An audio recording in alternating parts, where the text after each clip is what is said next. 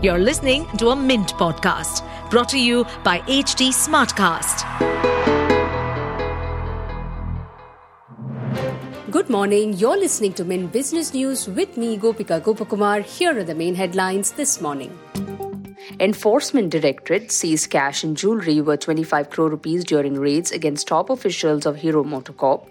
The law enforcement agency also found incriminating documents in the residences and offices of executive chairperson Pawan Kant Munjal and others. This comes a day after ED conducted searches at Chairman Pawan Munjal's premises on August 1st, located in Delhi and neighboring Gurugram.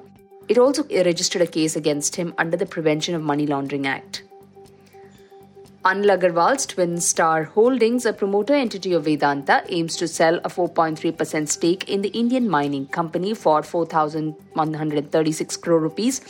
This is part of the billionaire's plans to reduce debt and transform his Vedanta group into a pure play green energy and non ferrous business. According to the terms of the deal brokered by JP Morgan India, Twin Star Holdings will sell 160 million shares in Vedanta to institutional investors at a minimum of 258 rupees 50 paise each, a 50% discount to Wednesday's closing price of 272 rupees 15 paise on NSE.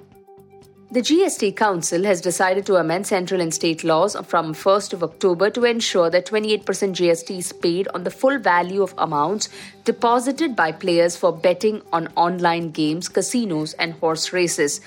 However, redeployed winnings will be excluded from the indirect taxation Finance Minister Nirmala Sitharaman said the new regime will be reviewed after six months of implementation.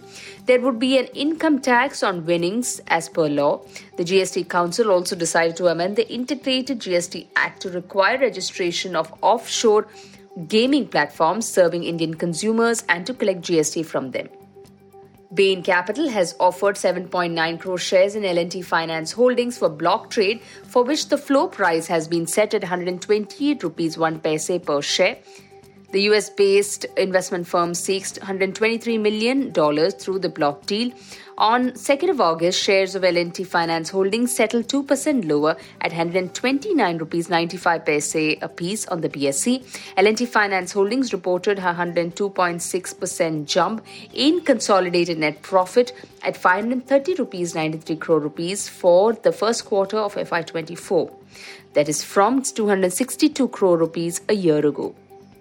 Railway engineering and consulting company RITES is close to signing international contracts to supply locomotives and wagons, even as it explores consulting services abroad.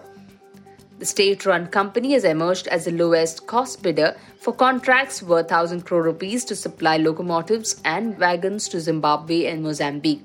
RITES is also exploring consulting opportunities related to projects and rolling stock in India's neighboring countries such as Nepal, Bangladesh, and Sri Lanka, as well as in Chile.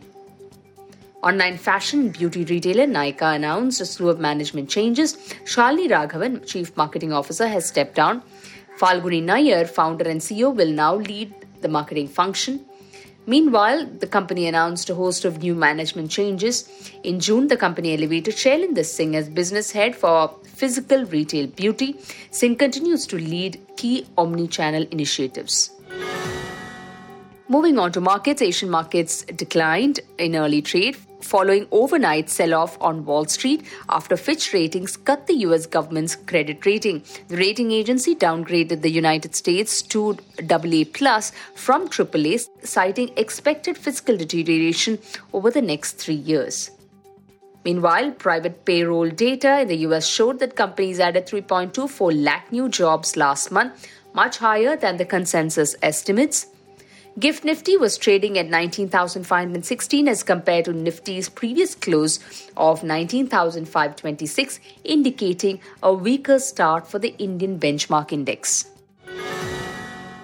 In business term of the day, we look at treasury bills or T-bills. That's the loan which the government intends to repay within a year. T bills or treasury bills are money market instruments issued by the Government of India as a promissory note with guaranteed repayment at a later date. Funds collected through such tools are typically used to meet short term requirements of the government to reduce the overall deficit of a country. With that, it's a wrap on today's edition. Thanks for tuning in. Have a great day. See you tomorrow. Bye bye. To stay updated on this podcast, follow us at HT Smartcast on all the major social media platforms. To listen to more such podcasts, log on to www.htsmartcast.com.